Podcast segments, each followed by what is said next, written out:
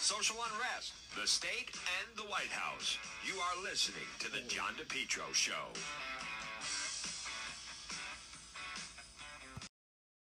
Propane Plus. For heating and cooling, call Propane Plus today in Massachusetts 508 252 3359. In Rhode Island, Propane Plus number 401 885 4209.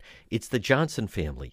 It's Propane Plus, the leading full service provider of propane to Rhode Island and southeastern Mass. Not only can they install your tank and schedule propane deliveries, but they can service your entire heating, cooling system and install any propane or natural gas appliances. Locations in East Greenwich and also in Rehoboth. Remember, Propane Plus is energy for everyone. It's affordable, sustainable, equitable, good for the environment, and also now it's renewable. Online at propaneplus.com. Propane Plus, heating and cooling. In Massachusetts, call their Rehoboth office 508 252 3359 and in Rhode Island 401 885 4209. You can depend on Propane Plus. You're listening to the John DePetro Show, folks. It's AM 1380, 99.9 FM. You can always listen online at our website, which is depetro.com. Well, we are midweek of uh, what is very definitely a, a, difficult month. It's Wednesday. It is uh, February 16th. And, folks, right now, the situation in Ukraine remains fluid. You know, Putin is one of those individuals. Um, listen, he's a dangerous individual, former KGB uh, as they say, you have to you don't listen to what they say, you watch their actions. And as much as look how it already seems he was giving false information. Oh yeah, we'll we'll dial things down. We want negotiation. We want diplomacy. We'll we'll withdraw some of our troops. Now we're finding out that that's not the case. So it is fluid. Um, we're we're going to need the finest of our military intelligence to navigate through what certainly seems like an imminent, imminent invasion of Ukraine with Russian aggression. So that story is very fluid. Now, there's another story closer to home. Yesterday was unusual, where you had the mayor of Providence, the police department, and then they had families who lost uh, young men to, to, they were murdered in the city of Providence. And what's unusual about the story is the person who's at the crux of this is the judge uh, Kristin Rodgers. Now, her father was a big judge, Joe Rodgers. And this is an example, I believe, of why you don't allow a judge who's leaving the bench to make his daughter a judge. Um, the fact is that you have people, very strong cases, charged with murder, and instead of them waiting at the ACI, she has them on home confinement. Uh, you know, they can say ankle bracelet and everything else, but you know, they can still have uh, company over and friends, and then who knows how they could manipulate. Why are they home in their bed when the people they murdered have been buried? So I want to play. This is a um, Channel 10 story regarding this unusual press conference that the city and the police had. Lays in the ground. There's too many people dying in our streets today. Too many babies.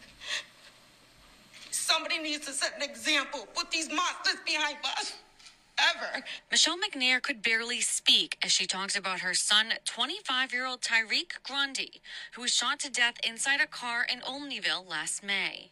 Quaylen Page was charged for the killing, but granted bond with electronic monitoring and home confinement by Rhode Island Superior Court Judge Kristin Rodgers. It's not fair that murderers get to go home. Yep to their families while my son is laying in his grave. That's it's right. not right. Providence Mayor Jorge Elorza agrees, saying the police department and attorney general's office urged against it. This is also incredibly demoralizing to law enforcement. Our police department and our detectives worked around the clock in these cases and in others to make sure that we brought the per- person responsible to justice, had them arrested, and had them behind bars. I reached out to Judge Rodgers to ask why a suspect being charged with a capital crime was granted bond.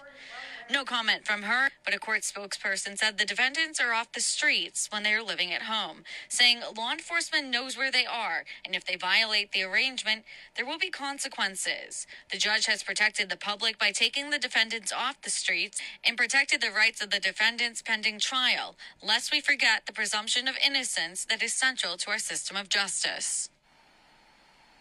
McNair says she knows that bail cannot be overturned in her son's case, but says she wants to prevent this from happening to anybody else. You know, this business of the judge having them on home confinement, um, you know, what is this? The ACI is filled. Granted, they haven't gone to trial yet, but is this a judge that suddenly is going to say that everybody gets to be on home confinement until they actually end up uh, on trial, or maybe if then they're they're found guilty. If the, if that is the case, if the judge wants to completely change that, then I believe that the courts and the judge owes it to the public to explain her new policy when no one is held. Now, listen to, you know, the job's never as easy as people think it is. New York City rocked by yet another uh, brutal murder. Young woman followed home just as she was getting to her building in uh, Chinatown. This homeless guy followed her, caught the door, followed her into her apartment, and killed her in her apartment. And now you have Mayor Adams, former police officer, came in. He was going to crack down on crime. He was going to carry a gun. He was going to take back the streets. Listen to his, you know, this, this is the last thing you want to hear if you're a New Yorker. Listen to the mayor of New York City yesterday. We need to really right. stop distorting the news. And, you know, I'm going to say this. And, you know, I'm not saying it out of hate, I'm saying it out of love. I'm a black man, that's the mayor. But my story has been interpreted by people that don't look like me. Oh, my God. Here we go. We got to be honest about that. Oh. How many blacks are in the editorial boards? Oh my God. How many blacks are determining how these Here stories are being go. written? Oh my God. How many Asians? Ah. Oh.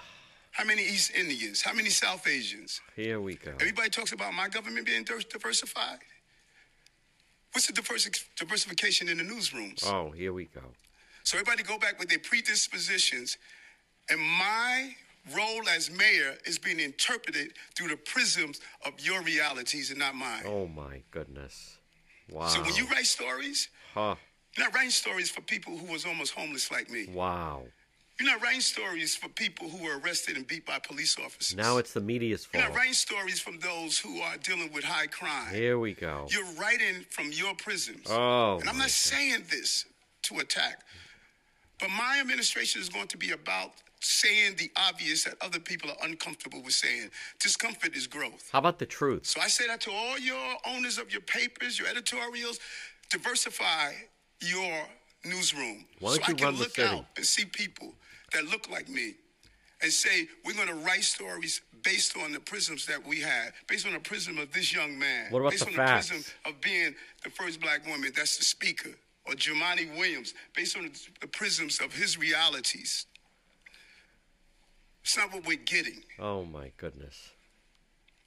That's not what we're getting. And that's why I'm covered the way I'm covered. You know, what you are now hearing, folks, and again, that is the mayor of New York City. That's very disappointing to hear. People had high hopes he was going to make a dent in crime. What, what you're now hearing um, from all of this is the fact that, listen, the, the, they're trying to say basically that you know, the truth isn't really the truth. That's just how you see the truth. That's just yours. He's you heard him saying that's your prism. But that's not listen, facts don't have a bias. There are certain facts that come into a situation. Right now, when you have a he's upset because there's another high profile crime and people want him to do something about it. And what is uh, shocking is he seems unprepared to do something about it. People have to be safe. People are tired of the crime. People are tired of people making excuse for the criminals. Get more police on the street. Let them be more proactive. Uh, all these people that want to protect and speak up for the homeless. Um, a, a lot of the homeless, how are they homeless? It starts with a drug problem. It starts with a substance abuse problem. Could be a drinking problem. By and large, more often than not, it's it starts with a drug problem. So you're dealing with people that are on the streets because they have a drug problem. And now look at the fact that cities want to make drugs more readily available. So you're going to have more homeless people. We there, there needs to be something done about the homeless because in many ways they're just they can be crimes of opportunity.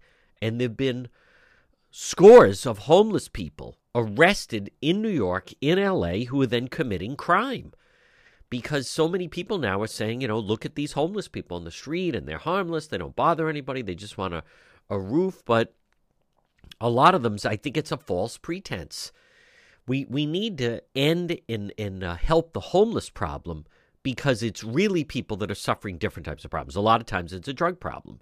So they do need to help. They they can't we can't have this predisposition that oh it's okay you know they're just homeless they're going along they're you know it's just it's creating more and more problems and it's also a lot of the homeless people are then end up they're the ones that are involved with these these very high profile crimes that woman chinatown it's terrible what happened and there've been others and homeless person that pushed another asian woman onto the tracks uh, it's it's one story after another. It's not safe. Something needs to be done about the problem. The homeless advocates are not doing anything about it. They're not solving it. All right, folks, we have a lot ahead on this Wednesday. You're listening to the John DePetro Show. If you're ever in an accident, pick up the phone and call West Fountain Auto Body today, 401 272 3340. Were you in an auto accident? Someone damaged your vehicle? Folks, it can happen whether it's people not paying attention, a drunk driver, people texting and driving. If you're ever in an accident, pick up the phone, call West Fountain Auto Body 401 272 3340. They're located 400 West Fountain Street in Providence. Remember, with West Fountain Auto Body, they're going to work for you, not the insurance company. Call them today. If you were in an accident, drunk driver, someone texting and driving, minor fender bender, even a nearly totaled vehicle, Call West Fountain Auto Body today, 401 272 3340. They'll handle everything for you the original, the best, and if you're in an accident and a tow truck pulls up, tell them bring that car over to West Fountain Auto Body, 401 272 3340. 401 272 3340. West Fountain Auto Body, located 400 West Fountain Street in Providence. They'll work for you not the insurance company. If you're in an accident, call West Fountain today. Get it repaired. 401 272 3340. Dan McGowan. Yes, sorry about that. There you are. All right. Now I can hear you. All right. Folks, you're listening to the John DePetro Show weekdays. We start at 11. We go until 2. It's AM 1380, 99.9 FM. Joining us right now from the Boston Globe is Dan McGowan. And uh, Dan McGowan, you had a big prediction on the PC Friars. It was still a tremendous night for the city and a sold out rocking dunk, but the uh, boy, that was a tough one to lose. The Friars coming up short against Villanova. Yeah, I was I was hoping for a thirty point plus win. Wow. Uh, uh, you know, I, I will say it was a little bit tongue in cheek. Obviously, Villanova's a, an elite program. I think what PC showed last night is that they can compete with, you know, a, a program that is Villanova's won two national titles in the last eight years, right? Yep. So uh, that's a real program. Uh, you know, they're very well coached. They're the class of the Big East, and you know what? PC still controls their own destiny because they go to Villanova in a couple of weeks. If they were to win out, they still win the Big East regular season for the first uh, for the first time ever. And and you know, eh, eh, John, the cooler thing for I think the state and for the city is downtown was just jumping last night. You know, yep. you get an eight o'clock game, so you had people going out, uh, getting dinner, getting drinks. You know, right. the city felt very much alive, and it's been a long time since that. I mean, you and I have discussed this. People forget, even before COVID, there was. You know, a, I think a real concern about what was going on in downtown Providence. But when PC is good, um, you know, they they really do, and uh, you know, they really can kind of, uh, uh, you know, put some energy into that downtown. And you saw it even, I mean, even just last over the weekend, last weekend, you know, you beat DePaul, which is not the biggest game of the world, but uh, uh, once again, downtown was jumping because PC is good. It, it is, and it, it really establishes as um as uh, the Friars are like the, the local professional team. Yes. Uh, when you have that type of atmosphere, They just, you know what, and it's it's a loss like this. You still have the Big East tournament. Yep. Still have, you know, the, obviously they're going to be well seated with uh, March Madness, and NCAA. So hopefully, you know, there was some mistakes at the end that uh, that hopefully they could correct. But it's it's still an exciting team. It's probably the best thing going in the city right now, really in the state for that matter. Dan McGowan, just as as you know, there's been a tough couple of months. Huge difference having the students in there. There's real pride and between Well, I'll- Taylor Swift I'll go- song and I'll go one further for you, John. I th- I think it is the best story going on, and I think Ed Cooley. Uh, is, and you know, people debate if you're really into sports, you debate whether he's a good in-game coach or not, things like that. But Ed Cooley, there was a moment last night, about 10 minutes to go in the game, where fans are getting a little wild. Somebody throws something on the court, and Ed Cooley grabs the microphone and That's says, right. "Look, you know, you got to be quiet." And for a couple of, oh, let's say 30 seconds, a minute, that place was dead quiet yeah, because Coach Cooley commands respect, and I think it's a it's a cool thing for a guy who's from this city, you know, who is going to get very real looks. I think you know if PC goes out, goes out ends up a two or a three seed in the NCAA tournament, maybe wins a game or two. Um, Ed Cooley is going to be you know one of the kind of the hot coaches on the market. He already has been in the past. Uh, and so, you know, he's going to have a decision to make, and it's nice. You know, I think we should almost uh, really kind of take it in and kind of root for him while we have him because it is possible that he will not be here, uh, you know, forever. just so listeners understand, in a situation like that, the home team could actually get a technical. That's right. and that's why you know it was on. Uh, it also just shows the relationship. You're exactly right. He has he he entered the the building through the student section, Yep. so he gets them kind of behind him. They certainly don't boo or anything like that. And there's even talk, Dan McGowan, that he may end up getting Coach of the Year because Yeah. of how well he's he's done with these teams. So no, that is has been a, a huge bonus. Um, and in you know, if if PC can make it to like the Sweet 16, that's like incredibly exciting. It'll really light up the city. Uh, I'm very very happy for the program, and um, and again, that that is a, a big time game that came to the dunk, and it really like electrifies the entire state.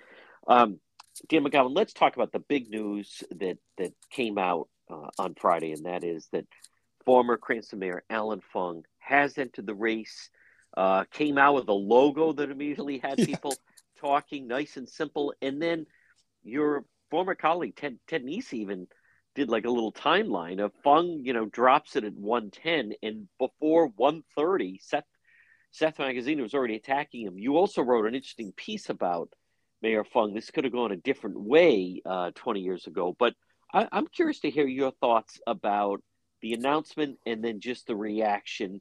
Uh, I also noticed that Magaziner was the only one that reacted to it on the Democrat side. Yeah, well, the the the behind the scenes on the you know uh, what's going on on the Democratic side is very interesting because there are a lot of folks, both candidates and kind of party insiders, who are really put off by the idea that Seth Magaziner is essentially acting as though he has already won the primary Yeah. and is you know is focused on uh you know on Alan Fung. It's really interesting because I think a lot of us, and you and I included, would say, you know, if I'm Alan Fung, his best bet is to already be thinking about the general, right? Already think about you know the positions he needs to take that you know Democrats will you know will be comfortable with and how to win and, and all that stuff. And of course, he's going to have his own primary, but you know he, he has a little bit of a challenge there. But uh, really, it, it's Seth Magaziner that's actually doing that, already looking ahead to that.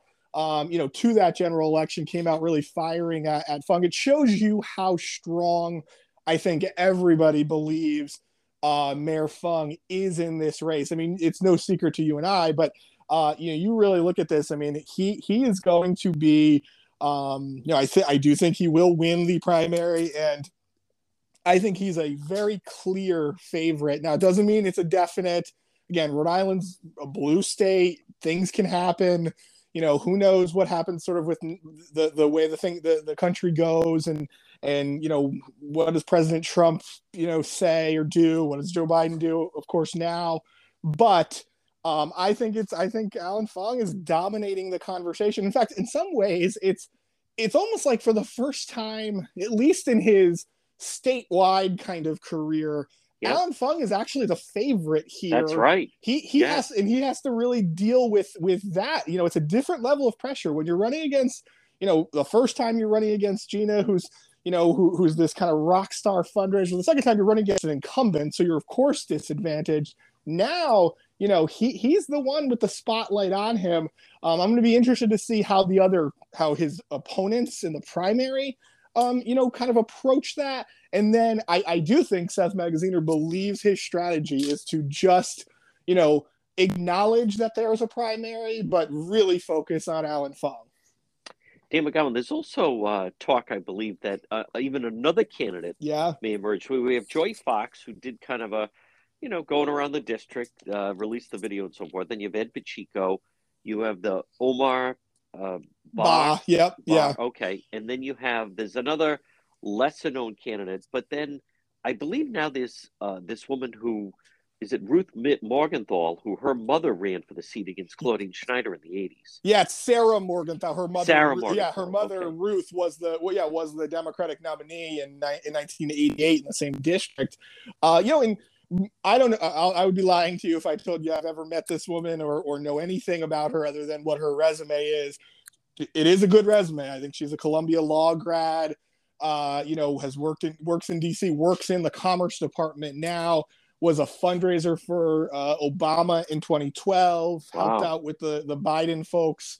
Um, you know, in in in the last election, and so you know has some ties to uh, you know two major Democrats. I think from everything I'm hearing, she has a little bit of old money. She has fundraising ability. She can be a serious candidate, and uh, there's no question that she's you know ma- I guess moving pieces around the the chessboard to run. She registered to vote here just last week in the second congressional district. She she and her husband own a home uh, here uh, in Narragansett or North Kingstown, excuse me. Um, you know, she's uh, from what I understand, she's bought a couple of you know campaign websites. Uh, so you know, she's putting the pieces in place. I think that shows you that while Seth Magaziner wants to look ahead to the general, I think there are a lot of candidates who are saying this thing is uh, it's it's as wide open as it as it has been in a really long time, and folks are not necessarily scared off by kind of the Magaziner train. Um, Dan McGowan, going back to the the Fung rollout, what did I'm just you're curious your thought on, uh, you know, the logo, the approach um, back um, so far, you know, declining any interviews. Uh, a little curious making the announcement on a Friday, but he at least it, you know got it out there and he filed. Um, any any thoughts or what's what are you hearing or reaction to just that? Yeah, you know, I think it, it came out relatively well. I think we live in a new, in a, kind of a new age of campaign rollouts that, you know, people are to some degree still concerned about COVID. Um, You know, if you have the big, you know, you remember, I remember Alan Fung very well in 14, you know, announcing at Keiko and having a big event. And you do that now, you get Dan McGowan to raise his hand and say, "Hey, don't you think that folks should have a mask on, or, or, or, Right. you know, some version of that?" So doing it online, right? I think everybody who was kind of already in the know knew this was coming at some point. I think he needed to kind of start to really put the, um, you know, the fund the, press the the gas pedal to to, to fundraise. So, uh, you know, look, he dominated the conversation. Whenever you announce and 15 minutes later you're getting attacked um that's a good sign for you because it means That's you right. it means you matter uh you know with respect to some of these other candidates you're not you know I, I will tell you this i'm not getting pitched a lot of opposition research on ed pacheco right now Right. uh, you know, uh, or Bob Lancia or anybody else, right? It's it, the focus is on Alan Fung, um, and and he's going to have to kind of learn how to deal with that. Um, and he's had mixed, you know, mixed experience with this. Look, I think he's the favorite. I also think uh, he has to be a much more disciplined candidate than he was in 2018. So this is not a slam dunk for him. And with the increased pressure on him, kind of as the star, as the shiny thing in this race, um, you know, he I think he's gonna even more have to really focus on, you know, not stepping in it when it comes to policy stuff, not you know getting too silly and and having you know petty fights either within the party or at the democrats he has to really focus on that but uh, so I mean, I thought the rollout was pretty good. Uh, Friday was the only thing I questioned too. Friday afternoon is a strange time to announce something because it doesn't really mean you, you know, you don't get a lot going, you know, through the weekend. It's not like a lot of people were buzzing about Alan Fung over the weekend. Right, folks. Quick break. A lot more. Dan McGowan of the Boston Globe right here on the John DePetro Show. A problem with your heating system? Call RE Coogan Heating today, 401 732 6562. 24 hour emergency service, gas boiler, oil burner, Coogan Heating, 401 732 6562. They're helpful, trustworthy, reliable. Explore their services. Look for them on Facebook and the website is recooganheating.com. Residential services, as Coogie says, let us into your home. Don't fix it alone. Plumbing, heating, and cooling from winter to summer. Trained technicians provide 100% service, one customer at a time. From service calls, maintenance agreements installation, RE Coogan Heating, proud to help residential customers, and they pride themselves making customer service and satisfaction a top priority. Call them today. Now it's cold, it's going to remain cold. Call Coogan Heating today, 401 732 6562. It's Coogie, it's 24 hour emergency service. Hey, not long ago, our hot water tank gave out. What did I do? Did I panic? Did I try to fix it? I called Coogan Heating, 401 732 6562. Look for them on Facebook, and then the website is recooganheating.com. We're speaking with Dan McGowan, columnist of the Boston Globe. Now, Dan, you have in roadmap today uh, Governor McKee. Well, a couple of things about the governor. Number one, apparently next week he's finally going to do his Yeah. announcement that he's running for governor. But also, um, boy, it, it is so unusual. And I was trying to explain to someone, you just, the amount of money that is flying around and floating around. And my God, every time uh, you turn around, he's having a press conference and, and giving out more money or new construction or things like that. Now he's, he's I, apparently, I guess, having uh, a press conference with the, um, head of the schools as far as the superintendent uh, regarding you know even more talk about schools but touch on uh, governor mckee for a moment Yeah, yeah. So I mean, first of all, you're right. Education commissioner i'm sorry Yeah, yeah, yeah. Um, uh, first of all, yeah, I, I think uh, I can confirm too what, what, what I think my former colleague Ted Nesi reported that yeah, I think Governor McKee is going to at least have some version of a rollout for his campaign for governor. No surprise, uh, he's but he has had to put it off a little bit. He'll do it next week. Um, not sure if it's going to be a big event or not. But I think he's going to, you know, formally enter the race uh, uh, next week. And, you know, you're right. Th- this is the thing that he uh, the, the power of incumbency, uh, especially in good times financially, you get to just have press conference after press conference of we're going to rebuild roads and bridges, billion dollars here. Yeah. We're to, you know, give out all this rescue plan money, you know, billion dollars there, uh, even down to, you know, today he'll be at a, a school in Providence where they're going to talk about the school construction. Look, school construction, uh, the bond back in 20, 18 250 million dollars widely supported statewide. I think it was generally had bipartisan support. Um and he you know he's proposing it again. He wants to do another 250 million. So you know anytime you could uh have these conversations uh you know as the incumbent governor you're going to take every advantage and he's somebody who i think he needs to um and somebody told me this yesterday. He's a guy who isn't going to go out there and, you know, he's not going to win over the press, as we know, as you and I talked about. Um, he needs to have wins and almost he, he almost needs to buy the media. And what I mean by that, you know, usually we think commercials, we think you know paid media, but in this case, it's it's a little it's the same idea though. Is you know if you're if you're always announcing hundreds of millions of dollars in new funding for new projects you're you're almost always going to get kind of a positive story out of it. Right. Right? You know Yeah. channel 6 channel 10 channel 12 they're all going to cover it. You know, you get you get a lot of B-roll, you get a lot of that stuff, and it, it starts to reinforce this conversation that wow, you know, he's he doesn't seem so bad. He's he's got all this money, he's giving it out, he's doing all this stuff, and I think he's going to try to take advantage of that, you know, for the next several months, so that he doesn't have to, you know, spend all of his campaign money on commercials, at least not yet. Dan McGowan, why why do you think? He, how come he's not doing better? Uh, because you would think, as I said, this is unprecedented. Basically, two billion dollars between the surplus and the COVID money, but he still seems to be struggling.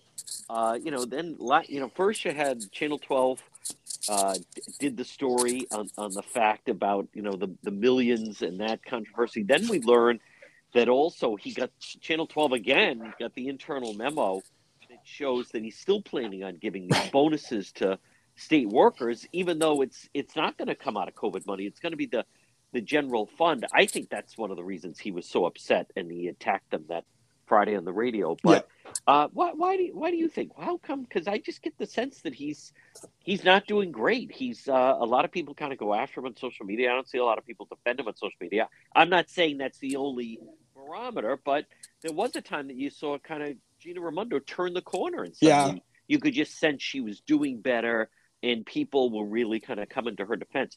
What, why do you think he's not doing better? Well, lots to unpack there in some ways. Yeah. What I would say is one thing, and, and I there's I'm working on uh, uh, uh, sort of a tip. It's not a big deal, but a uh, you're going to see a, a, little bit of a staff shakeup, I think, internally, um, and, and a fairly high profile person get hired um, by the governor, and, and the I think what you should start to see if I'm the governor, it, it touches on what you were just saying.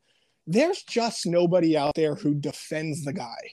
Yeah. Um, it, you know, his his campaign or his spokespeople, they're not very strong at this. Quite honestly, they're all I'm sure they're all nice people, yeah. but what you don't have is kind of the heavy to be able to come out who somebody with credibility whether it's internal or external who can say you know hey give this guy a break. You know, he's a good guy. You need a little more probably of, a, of the, you know, the Joe Polisenas to kind of step up and help him if they're going to support him for governor.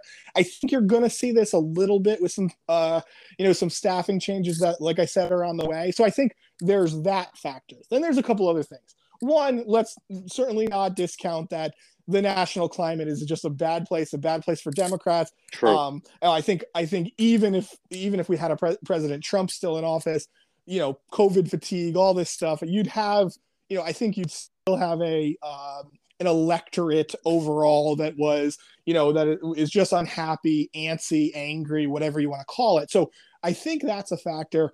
Um, but he he does he just I think the governor struggles. He never capitalizes off any of these big announcements. You never feel like they're his, right? Even this, you know, school bond uh, kind of thing. Again, widely popular, you know, in, in most communities in the state. I don't know. To me, that's a Gina Raimondo Seth Magaziner right. project, right? Yeah. Uh, and so he's got to kind of figure out how to do this. And you know, the, to his some in some ways, to his credit, he is a strangely humble guy for a guy who's a high profile politician. He's not the kind of person that likes to go out there and say, I'm the one doing this. He likes to announce it and kind of hope that everyone understands that he's the person. But guess what? We all have short attention spans. Like if I'm the governor and I'm in the fight of my life to, you know, to win a race, I'm going out there and saying this is my decision. Uh, you know, forget the General Assembly, forget the everybody. I'm the one that's in charge here, and he just hasn't done that. So I think that combination of not having any whether it's internal or external validators. I never, John, I never get a call from anybody, you know, deeply defending anything the governor does, whether it's right wow. or wrong. Yeah. When, when he's got his back against the wall. I mean, normally the way these things work, whenever Gina Raimondo had, you know, a, a scandal, let's say the UHIP debacle, right? You know, hundreds of millions of dollars, people standing in line, you know, waiting for their benefits you'd get calls from people, you know, who were supporters of hers would say, you know, this could be way worse. Things are going, you know, you're you're not giving, you're not seeing this part of it. And sometimes it would be nonsense, obviously, but there were people willing to do it. Right now, you don't have that. So I think that's a factor. I think the national climate, and then I just think his kind of personality you don't know what he stands for. And now we're a year into this, right? I mean, he'll, right. it'll be a year next what, a couple of weeks. Yeah. And and you just don't quite know, you know, what he, you know, how he's defined at this point. I, I think that is an excellent uh, assessment of him. And on top of that, Dan McGowan, you know, he, he did have his right hand guy, Tony Silva, and then he lost him in August to controversy. He's never replaced. There's no one really that has that on the staff. I think um I think also Gina Raimondo had not only people around her, but even some reps that sometimes would kind of step up and Yep. in defense of her. Uh, uh, Well, think- Governor it- McKeith is someone that's been around as long as he has. He, if anything, the person that he seemed very tight with was that Lou DiPalma. That he always seems to now be taking shots at him That's right. media. That's right. So that It- lieutenant governor process kind of burned a lot of people. yeah, I mean, I think in hindsight, if he if he doesn't uh if he doesn't get elected later this year, um, you know, there will be many things to say, oh, this was a turning point, this was a turning point. That lieutenant governor search process, which offended lots of people, um, and which, you know, I think it, offended the people who wanted to be the lieutenant governor, and the rest of us kind of rolled our eyes at it. You know, Yeah. that won him uh, no support in, in, in many ways. So I think that was, you know, a- very real factor. And it is, you know, I, I can't. It, it- the, the the interesting part about when you look at the kind of internal uh, dynamics in, in Rhode Island politics, right? For them, it- right now they're all Democrats, so you know they're all in theory on the same team.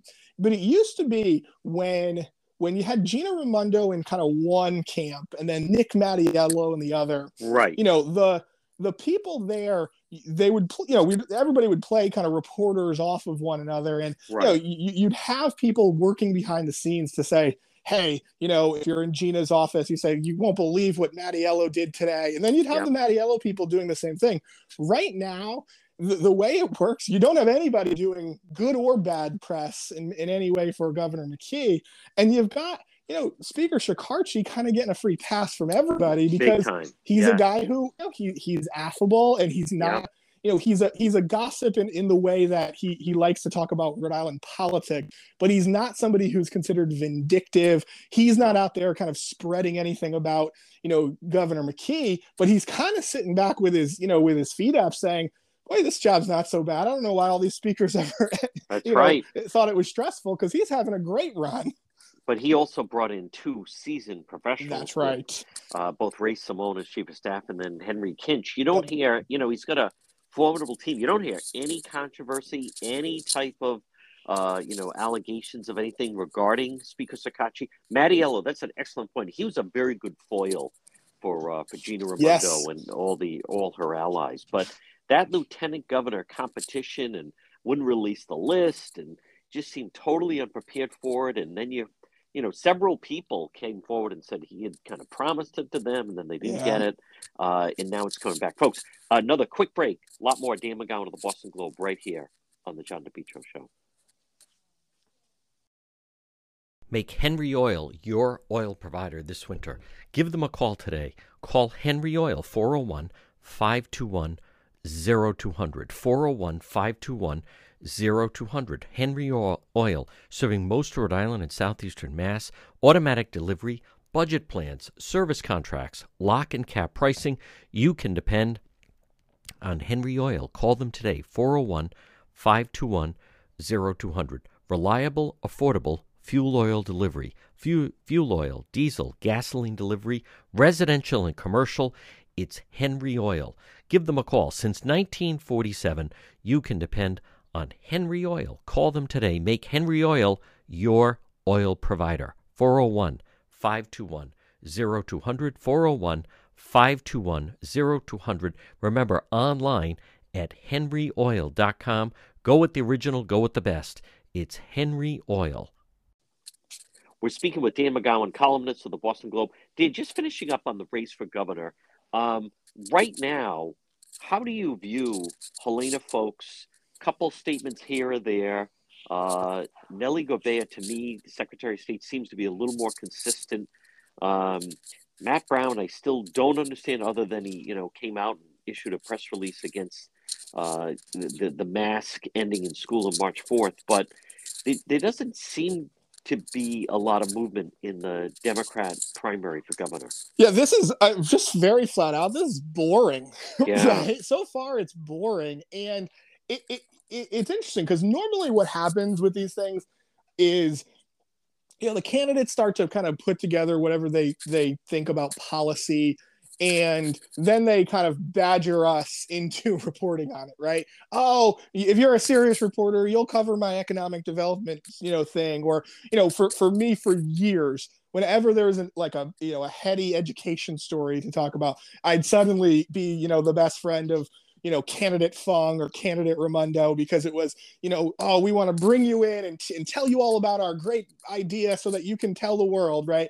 That stuff is not happening at all. There's very little kind of policy floating around. It's a lot of uh, uh, running by press release in, in many ways. Um, you know, the thing with Helena Foulkes that, that I'm finding very interesting, and I've started to think about this, she's, it's almost as though she's running this very kind of old school campaign of yeah. uh, of you know I'm I'm only gonna speak when I really want to, and it, it's it's very it kind of reminds me a little bit of what Terry what happened with Terry McAuliffe uh, down in Virginia. It's you know I've got these high priced advisors, and I'm not going to really go out on a on a limb on anything. You know, once in a while I'm going to take a you know a swipe at uh, at the governor, and that's an easy thing to do, and I'll get a couple of likes on Twitter. But it's it, there's not a lot of substance there. No. The, ch- the challenge is, is that for these other candidates, for let's say a Nellie Gorbea, of course, you've Matt Brown still trying to figure out what he's doing you know, there's going to come a point relatively quickly where Helena Foulkes is going to suddenly be the only thing you're seeing on television. Uh, you know, she's going to buy a lot of ads and you're going to really, she's going to really step that up. And then you're going to have all these other candidates saying, you know, complaining about coverage and about, you know, how, how, how she's trying to buy the race. But right now in this, in this moment where it's about as equal as as anything can be because you're no one's really spending a ton of money.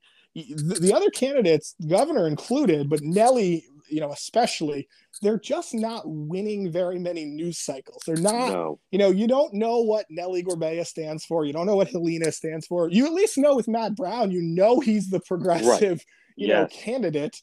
Um, but you, you know, th- these other guys, they haven't had a great way to define themselves, and it starts to you, you start to look at it and you think, boy, well, if if Governor McKee is going to always get the the you know the attention that a governor gets, and if Helena Foulkes is going to spend all the money to buy lots of attention, you know, you wonder if those two actually start to crowd everybody out, and it really becomes just kind of a matchup of those two. But uh, you know, until we see more out of Helena Foulkes, it's hard to say, you know, whether she's you know uh, the the front runner or the furthest back.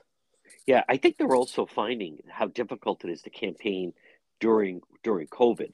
You know, the pictures of here I am in Jamestown. Uh, she's in the store. She has a mask on. She's talking to a woman who doesn't have a mask on. Is that a customer? Is that the owner? Uh, what are they Right. discussing? Here's another picture of me talking to two people. People in the photo have masks on. I mean, it's there's no excitement at all. Uh, there's no sense of a buzz, or you don't get a sense of, boy, I don't think I can recognize anyone. This, I, I think it's very, very challenging. Um, and and hopefully it'll, because you're exactly right. It's boring. And Dan McGowan, when you think about it, it really shouldn't be out of the question that the first debate could be coming up, maybe in you know two months away, and may, maybe that's what this race is going to need to kind of really get things going. Because otherwise, right now, it, it is seemingly Dan McKee that's just getting all the attention. Yeah, debates and polling are the things that I think you know Yep. we're all waiting to kind of see because we you know that will at least give us kind of a starting place from you know where everybody stands. I'm fascinated. I mean, does Dan McKee debate? Does, is he willing to? You know, I, I think he has to, but. If we all agree, I- think you would agree with this. that Channel 12 kind of runs the best operation over there when it Yep. comes to the debates. If if I, if I'm Governor McKee, you know, I'm I'm probably at least thinking in the back of my head, maybe I'll maybe I'll snub them, maybe I won't debate. Wow. I think it would be a huge mistake for him to do that. But I, I, I think it's something. I think it's the kind of way he thinks. I'm interested in in, in, that. Um, and you're right. I mean, I, I'm waiting just to see. I, I was telling somebody yesterday. I was talking to somebody about the Providence mayoral race. Same thing. Very low key, very quiet. You know, I can remember back in 20 late 2013 early 2014 this is before you know we all thought buddy might run but it was before buddy.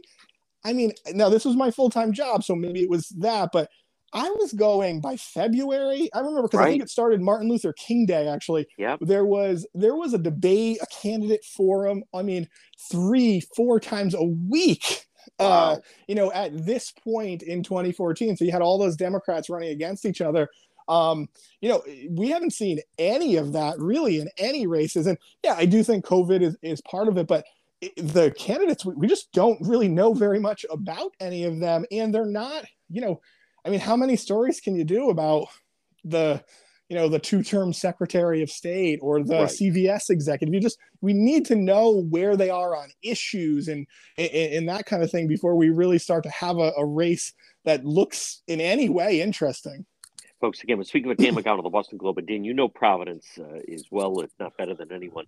That was you. Have, there's a story in today's Boston Globe. That how unusual was that press conference yesterday at the public safety complex with the Providence police and then the families of young men that had been killed, and then you have this judge, Kristin Rodgers, who who uh, who let them out on bail. I'm curious to hear your thoughts on that. I mean, I can't think of maybe any time at least in my career, that I've seen a sitting the sitting mayor of Providence, yeah. you know, be that I think aggressive towards a yep. towards a judge.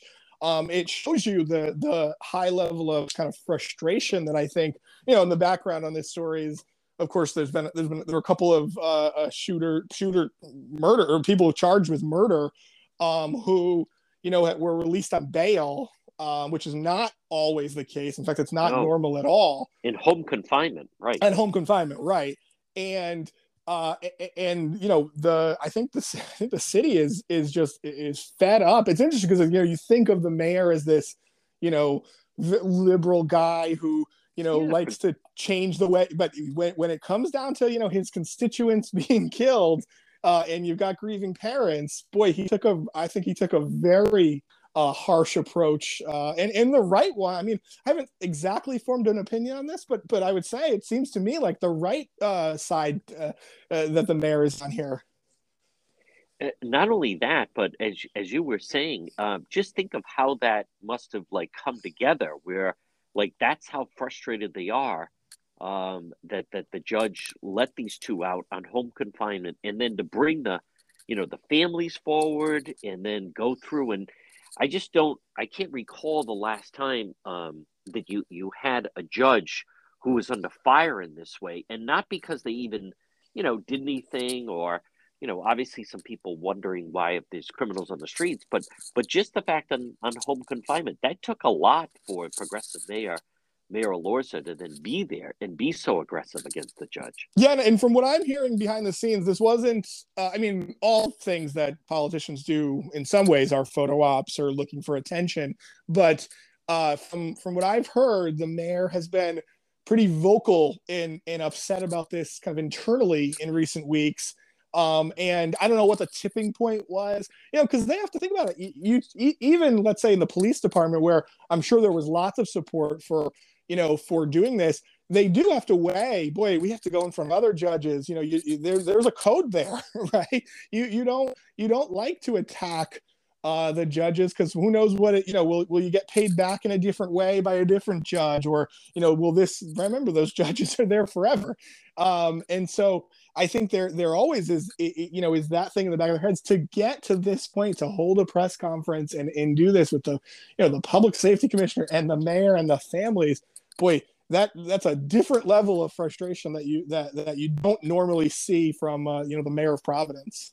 Folks, in today's Globe, also there's an interesting uh, story about Josh McDaniel leaving the Patriots, and then I, I uh, that fish that that washed up that turns out to be like a looks like a prehistoric fish yeah. that, that uh, washed up is also interesting. But Dan McGowan, also, what's your t- what's your, take on this debate on uh, voting? That there's a, a good story about in the Globe where you you basically had uh, State Senator Tara Mack, who's very outspoken against voter ID. And then you had someone who's, for now, has jumped into the race for CD2, Jessica De La Cruz, and this argument over voter ID in Rhode Island. You know, I think it's one of those things that's a fun conversation, but is probably going to get no movement whatsoever. um, you know, Rhode Island is Rhode Island is unique in that it's a Democratic, a very blue state that passed a voter ID law. Now, Rhode Island's voter ID law is, I mean, it's supported, it may, it maybe not publicly, but it, it is, you know, privately tolerated by even folks like Common Cause, right? John yep. Marion, the executive director there, you know, is not somebody who is, uh, you know, overly critical of the the voter ID. So, you know, Rhode Island, yes, is a voter ID state. It is a very lenient voter ID state. I don't know that I've ever heard of an example, not a single time, where somebody has told me, you know, I was affected by not voting because I didn't have an ID, right? That right. It's not the the biggest deal in the world. It's a progressive movement, you know, kind of play here. But my guess is that it's not something that's going to really, uh, you know, be. It's it's certainly not at the top of Speaker Shekarchi or Senate President Ruggerio's no. uh, list. I think it's more of, you know, it's a fun thing for us to talk about, but probably not, not going to go anywhere. Yeah, I think it's also. Um, I mean, I remember when that went through. I had Anastasia Williams on. I mean, she was really one of the ones that was pushing it. That's but right. I think for uh, Senator Mack, you know, when when you have someone like uh, Tara Mack, or you also heard it from Helena Foulkes, where they take out almost like these national talking points and they try to use it uh, here. I, I just don't think it works. I don't think it applies. I think they have to be cautious with some of the rhetoric they throw around. Folks, you hear me mention each morning uh, I start off Monday through Friday. You get an email. It's called Roadmap. Uh, it's grown uh, wildly in popularity. You get links to all the stories of the day. There's also some kind of off the cuff stuff, as we mentioned, like Dan McGowan making a prediction uh, regarding the PC game. Or and uh, folks, listen right now. And Dan McGowan, how can someone listening be able to get Roadmap each day? Yeah, John, we're by by election day, we'll be at a hundred thousand subscribers. Uh, wow, you know, and and obviously we, we get a little bit of a nat, you know a national reach or at least a, a regional reach, but you know, lots, lots of people, and in part thanks to you letting me do this every week, folks. If if you want to get it every single weekday, uh, first thing in the morning, it's completely free, and all you have to do right now is just send me a blank email. You don't have to write anything in it other than to ri news at globe.com, ri news at globe.com, and you'll start getting it first thing tomorrow morning. Folks, he's Dan McGowan. Dan, great job as always. Stay safe, and we'll talk to you again.